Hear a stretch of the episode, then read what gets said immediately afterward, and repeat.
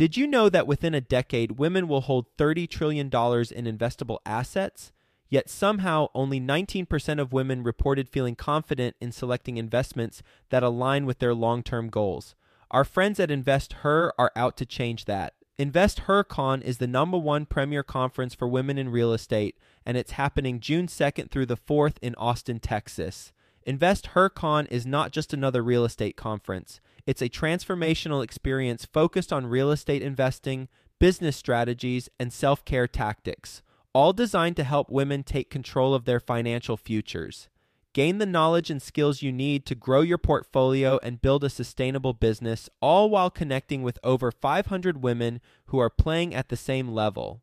To learn more and to get your tickets, visit investhercon.com today and use the code 100best ever to get $100 off your ticket. That's investher, H E R, con.com promo code 100 best ever to get $100 off your ticket. You don't want to factor in how much does it cost to get fixed up, what are my holding costs, and then make an offer price subtracting that stuff. Best ever listeners, you ready to take your online advertising into the big leagues? Are you ready to get more leads?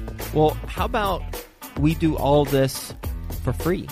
Yeah, sure, free. Well, it starts out with a free strategy session with Dan Barrett. You recognize his name, episode 565, titled Google AdWords and Cutting Edge Strategies. He's the only certified Google partner agency that works exclusively with real estate investors. That's why I'm talking about him. And he's managed over a million dollars of client spend and scored an 80th percentile for or higher for best practice. Basically, he knows his stuff. And he is offering a free strategy session for one hour to do a deep dive with you and learn about your market and collaboratively come up with an online advertising strategy based on your target audience. And he's offering to do this for the best ever listeners. Go to adwordsnerds.com forward slash Joe. Now, I mentioned free. Well, the strategy session is free.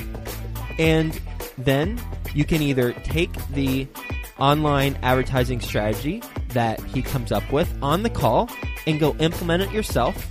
There you go, it's free. Or you can have him and his agency do it for you. It's a turnkey solution. And by the way, that likely wound up being free too, assuming that you're closing on the leads that he's generating for you as a result of all the efforts. Go to adwordsnerds.com forward slash Joe. He's got some amazing stuff. Ask him about the pre targeting for direct mail lists that he does. It's something unique to their company and it's pretty exciting stuff. He's noticing some tremendous results as a result of doing pre-targeting. So ask him about that. AdWordsNerds.com forward slash Joe. Best ever listeners, how you doing? Welcome to the best real estate investing advice ever show. I'm Joe Fairless. This is the world's longest running daily real estate investing podcast. We only talk about the best advice ever. We don't get into any fluff. And today it's Friday. So we're going to do this special segment, Follow Along Friday. And I'm with my friend and co host for these segments, Theo Hicks. Theo, hello. How's it going, Joe? It's going well. And also with our mascot, Jack, the Yorkie who has been on a hunger strike over the last week or so, but now he's eating again. I don't know what he was protesting, but he is now officially eating ground turkey, and all is well in Jack's world, too. So, Theo, how do you want to approach today? So you've got a new deal you're closing on as of today, this recording. So it'll be two days when they actually post this, two days prior.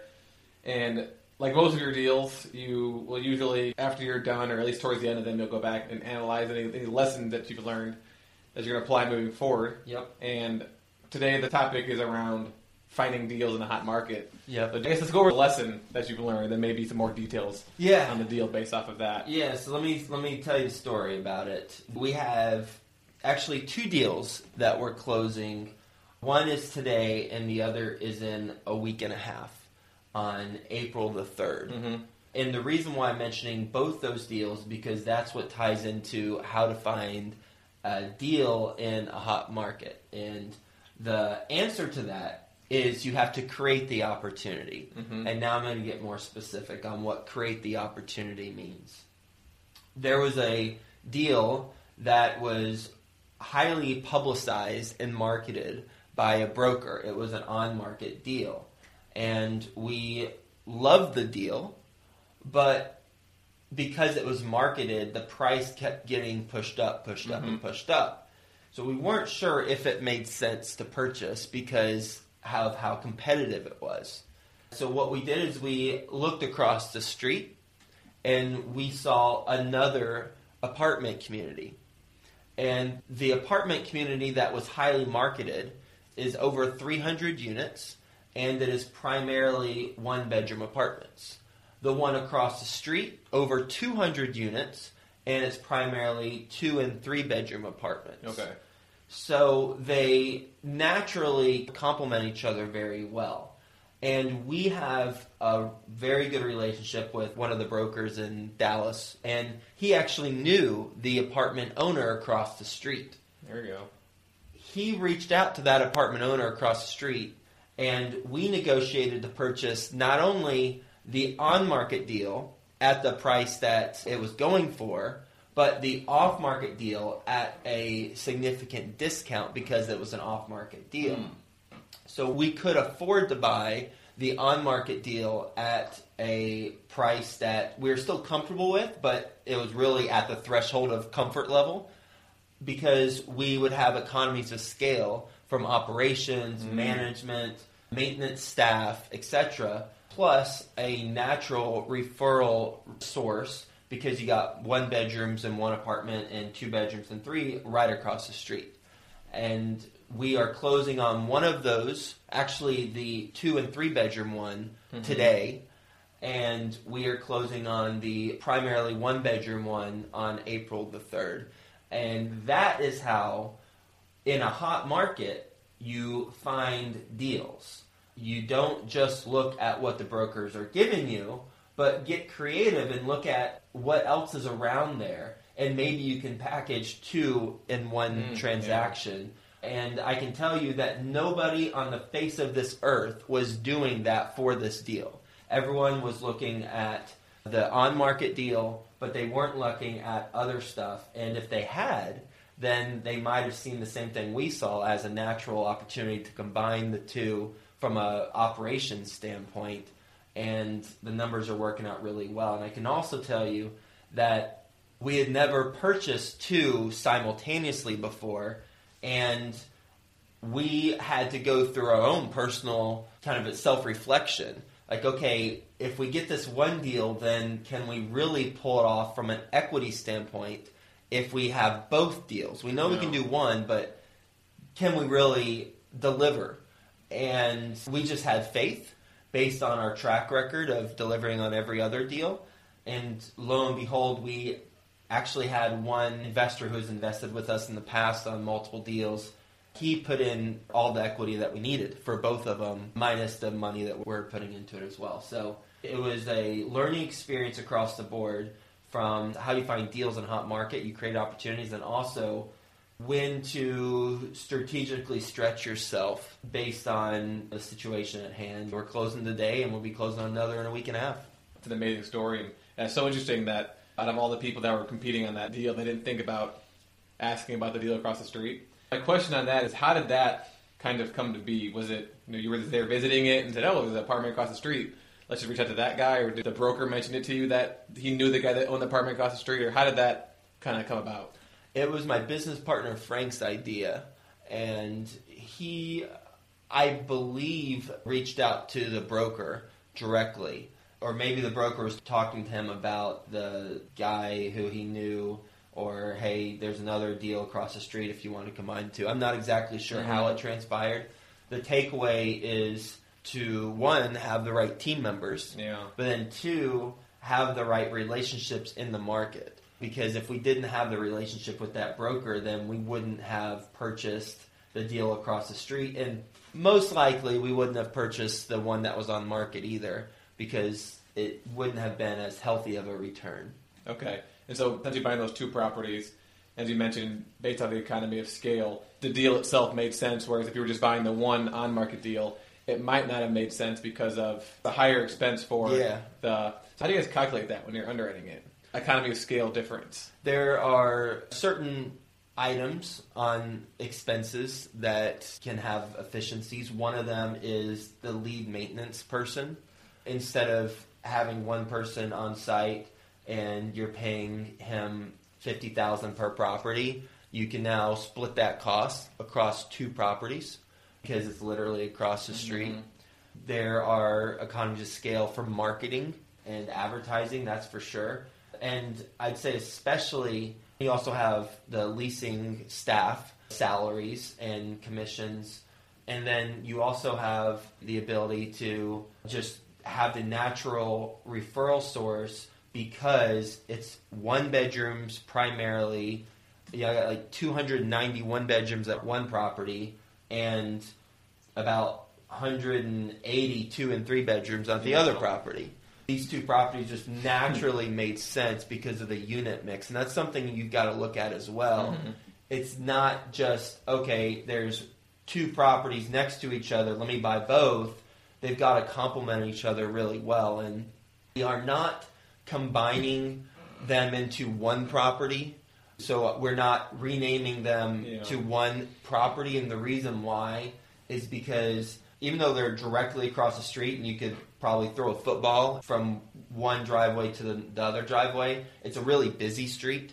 So we're not going to have our leasing agent take a golf cart Yeah. and tour it with prospective residents because it'd be like Frogger. But instead, we're going to have two separate properties, but then just refer them back and forth and be completely connected through the on site management and know who, who's sending who to where. So there's economies of scale, but then also because these two fit naturally, we're able to cut down significantly on the marketing and, and Mhm. lease ups. Do you think this strategy or this concept applies just as well to smaller duplexes or, or fourplexes? Like, for example, if I'm going to buy a duplex in an area and it's on market, and I see you know a bunch of duplexes across the street, mm-hmm. and maybe the numbers make sense, but it's a stretch, kind of like this situation. But there's a duplex across the street that's off market. Would it make sense to reach out to them if I can get that for a lower deal or mm. sorry, for a lower price? Would the economy of scales, I guess, apply to that too? That's a good question. Well, when we're talking duplexes at that price point, you also want to consider the type of financing because you might get a better loan for a higher amount of money being financed. Yeah. Therefore, it might not be as much on the operations, although certainly, I mean, talk to any property manager who manages one house versus 30 houses, and she'll tell you, yeah, you get some economies of scale with 30 Mhm. houses. And in fact, some property managers won't take on a new customer or new landlord who just has one house because it doesn't make financial sense. Yeah, that's that's, Right. that's that's big right there too. Yeah, but then so I'm sure it would make sense. It would help them at least lower the management fee if they're not managing the properties Mhm. because they're bringing more income to the property management company. At minimum, it would do that if they're not managing themselves. But then also it could help with uh, debt financing being more favorable because you tend to get better terms the more you borrow. Yeah, or something that's really really small. But if you've got two properties right across the street from each other, and you're managing it yourself, it'd be easier just to drive to the one property, walk across the street, Oh, do, yeah. do whatever you got to do instead of having to you know, drive across town multiple times. That's a smaller one. You take gas money and then time, but Yeah, it's true. Well, and, and vendors who you contract out, they would be probably cheaper. They might have a fee for just showing up. And Yeah. if you have two properties next to each other, then there is one fee for showing up versus multiple fees because they have to drive from this place to two miles down the road. That could be certainly some real dollars that are being saved yeah, if they're all within the same area? That's a great question because I didn't think about that for smaller deals. And maybe I'll think about that for my personal portfolio too. Instead of looking at just a couple that are on the market, also look at right across the street and try and get that. The, the challenge is with the smaller deals, especially if we're talking single family homes, Mhm. you very well could be dealing with a primary residence person Exactly. versus an investor, and then it's a totally different conversation. But if there's groups of fourplexes or whatever, then yeah, and I can tell you one of my friends, Jared Sturm Mhm. and Andy Sturm, who have both been on the podcast before, and they have a 30 or 40 unit in Mhm. Cincinnati, and they are buying, I believe, 12 units. And it's three fourplexes right across the street from their larger Mm, property Okay. And it was that same thing where they bought a place and they right across the street they saw it made sense. And i believe they're actually adding those 12 units into their current portfolio on the loan. They're just rolling those units into the, the same loan that they have with the community bank. So all sorts of creative ways we just have to actually create opportunities and have an abundance mindset and don't look at deals the same way everyone else looks at the deals. Otherwise you're going to have the same price that everyone else has, and you're going to be competing based on price, and you want to compete based on value. And how you compete based on value is you're the only game in town to that particular seller, and you're able to combine that with a deal like what's on market. Awesome. Kind of changing subject, but something else that I wanted to at least bring up on this conversation was I was underwriting a deal for one of your clients, and we ran into a situation where he had a property that was 50% vacant, so had mm-hmm. no one living in it. The owner had $20,000 in delinquent taxes, hmm. and it had a lot of deferred maintenance. I can't remember what the fourth one was, but it wasn't stabilized at all, and it was not stabilized anywhere near in the past at hmm. all. So it was kind of like, how do you underwrite that loan? And I had no idea. And we asked your partner Frank, and he gave us an answer which I thought was very interesting. I wanted to share with everyone just so if they run into similar situations. So essentially, what he says is kind of like a we'll call it a four-step process or five-step process. And so the first thing you want to do is you want to find the value of the property if it were fully operational and fully stable. So fully stabilized is 90% occupancy, correct? Something along those lines. And getting market rent. So figure out what that price is, the NOI, you get the cap rate, you can calculate the, the value of the property. So that's step one. Step two is find out how much it will cost to cure all the deferred maintenance or renovations to get it up to fully operational and stable. And then you'll have a number there. So now you've got two numbers. Next, you want to find out how long it will take from purchase price to stabilization. So let's say let's say you figure it's gonna take a year to get all the renovations done and get it to ninety percent occupancy. So there's a dollar value that you can calculate based off of that that year time span. And he said find out essentially how much money the project will lose mm-hmm. during that time. So from my perspective, I was thinking like basically lost rent mm-hmm. that you're going to lose plus the amount of money you're spending on the loan, and, and I'm, not, I'm not sure what the what the word for that is, but all those costs, mm-hmm. holding costs, I guess. So now you got, got the third number, and essentially what you want to do is take that. So your max purchase price for that property is going to be the first number, that stabilized value of the property. Then you subtract out all of the deferred maintenance costs that you budgeted for, and then you're also going to subtract out the stabilization expense loss, and so that holding cost. And that's how you figure out what your max purchase price is. For this specific example, there was the added expense of the delinquent taxes, and so he said, make the seller pay that that tax, that tax lien before we buy the property. If not, that's another expense to subtract from in order to calculate a max purchase price. So I thought that was very interesting because obviously when we think about running the numbers, we get rent rolls and the previous 12 month expenses. But for this situation, that's impossible to do. Mm-hmm. And, and you obviously don't want to just make up a number in your head and be like, oh, I'm going to buy it for this number. I'm going to buy it for whatever it's listed for because again, the list price doesn't matter. And at least to me, it seems like kind of a fast way to do it. But from my perspective, it sounds like it's the best way to calculate a purchase price mm-hmm. for a property that's kind of in disarray like that. What are your thoughts on that? Yeah, for fix and flippers who are listening, they're like, "This sounds very familiar," Oh. because this this it's true, right? Because Yeah. if you're buying a distressed house, then you need to know what is the after repair value, That's a good point. And then once you know the after repair value, you need to know how much is going to cost to put into the property. And once you know how much you put into the property, then how long will it take my crew to do that? Mhm. And what's the holding cost, hard money cost, whatever. And then I also want to make a profit on the flip. So what do I need to buy it for, knowing that those are the costs involved and this is a time frame? And we're doing that on a larger scale Yeah. with a multifamily property. There's certainly a lot of similarities with single and multifamily deals and from a distress standpoint, I mean, it shows right there the couple challenges for this scenario that would need to be identified. One is even though you know what the stabilized income would be, you also need to know what the current cap rate is for the market, Mhm. the prevailing cap rate for the market, because otherwise you wouldn't be able to come up with a valuation on what it would be stabilized.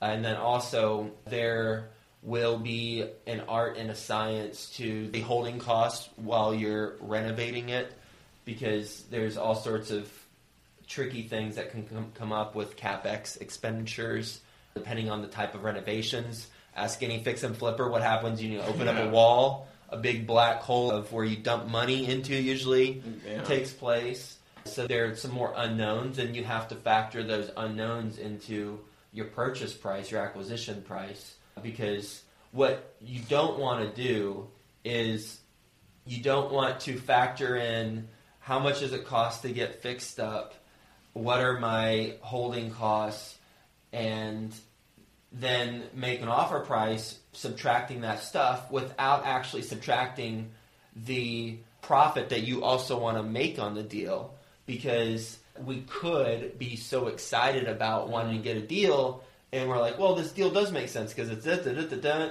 and this is the purchase price but also subtract out your profit that you want to make from it Yeah. because you're doing a bunch of work. Because you also got to take a look at okay, after I do all this stuff, go through zoning approvals or getting permits and all this stuff over this period of time, and I've done all this work. Wait a second, is this actually the same profit I'd be making on a stabilized property? Yeah. if I just bought a stabilized Yeah. property? So you have to factor that in. Yeah. And, and a lot of times people get so caught up in, oh, it's a good deal because it's the stress. Well, time out. Make sure you're factoring in the profit you want to make because it might be, at the end of the day, the same profit you're going to make if you just buy a freaking stabilized property. Yeah. It seems like this formula you need to add in some sort of contingency percentage as well as just like the cause when, when you compared to fix and flip, I was like, I didn't even think about that before. I know I know about that formula because yeah, it's basically the exact same thing. Yeah. You need to add in basically what equity do you want to earn based off of your the, Yeah. the work you put in. So yeah, it looks like I got a couple of things to add to this this formula and send it to client. Yeah, absolutely. Cool. Well, lastly, we'll mention that I just got good news. Literally, a text message Mm-hmm. right before we started recording. We most likely have been awarded another deal in the Dallas Fort Worth area. Most likely. It's, again, it's just just got a text and I need to have a conversation. But we had a best and final call yesterday Mhm. with the seller and the seller's representatives. That went well, and we received some initial good news today. And um, I'm actually right after we get done with this, I'm going to jump on a call and talk through that and see where we're at. But uh, Awesome. that that would be really exciting.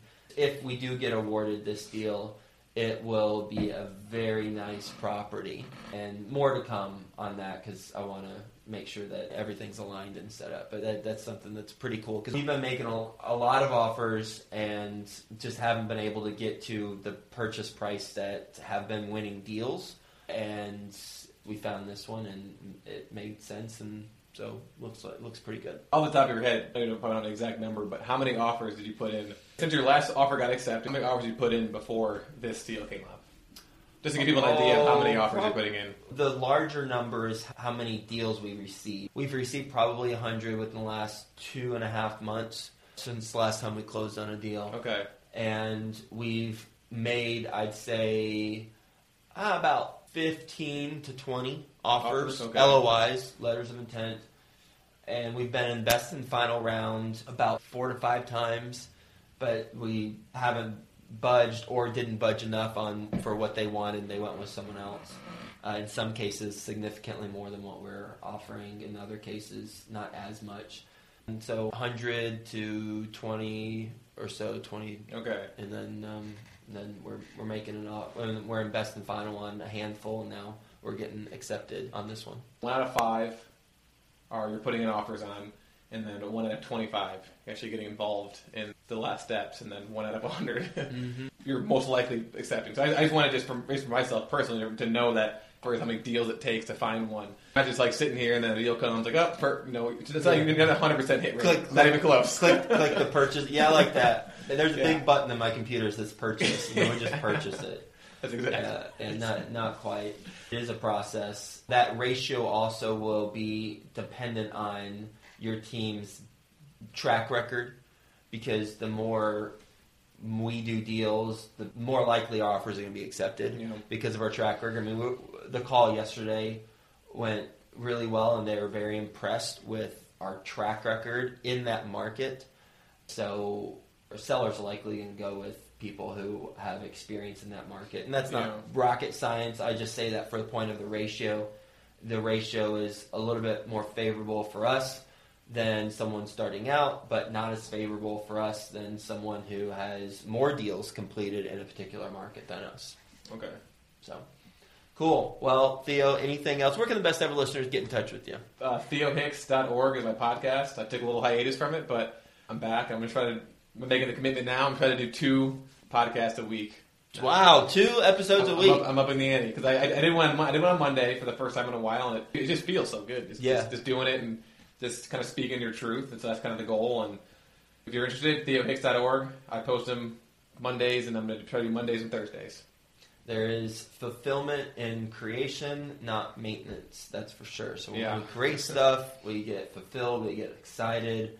When we just maintain things, it's not as exciting or fulfilling. That's Or, or just consume. Too. or just consume, especially all the freaking Facebook candy and Instagram stuff. Yeah. Just candy for your mind. It's not actual substantive stuff for your mind that helps fuel. By the way, on that note, I didn't expect to mention this, but if you're looking for a freaking phenomenal book, oh man, one of my clients sent me this last night. I got it at like 3 or 4 p.m. yesterday. I picked it up at the post office and I am about 20 pages away from finishing it. I mean, that's how phenomenal this Yeah. book is. It's Mistakes Millionaires Make Mhm. by Harry Clark. Okay. Holy cow. Everyone, buy this book and read it. This book, it's 30 stories about mistakes millionaires have made, and they're real stories. There's millionaires are telling the stories in this book. There's commentary, really intelligent commentary, and they are very strategic mistakes that the millionaires made that will come up in our real estate investing ventures from over leveraging to mezzanine financing to acquisitions or deals that they just had some unethical people Yeah. in working with the government and how the government can just steamroll you. They have unlimited financing if you get on their bad side. They've talked about the scooter store for elderly people or people who are needing a scooter to get around and how that company just got steamrolled by the government. Mm. It is a phenomenal book. Awesome. Highly recommend buying it. Mistakes Millionaires Make. And I'm going to uh, finish it. Got your free strategy session to generate online leads yet? Well, if not, go to adwordsnerds.com forward slash Joe. Dan Barrett's going to give you a concrete online advertising strategy by the end of the conversation. You can choose to implement it yourself, or you can work with this team and they'll implement it for you.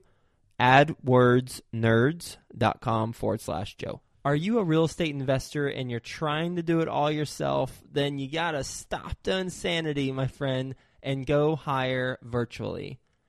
Virtual Office VA is a US based and trained real estate virtual assistant company. They can free up your time. You can go to their website, learn what they're all about, and go sign up for a virtual assistant. Go to virtualofficeva.com. That's virtualofficeva.com.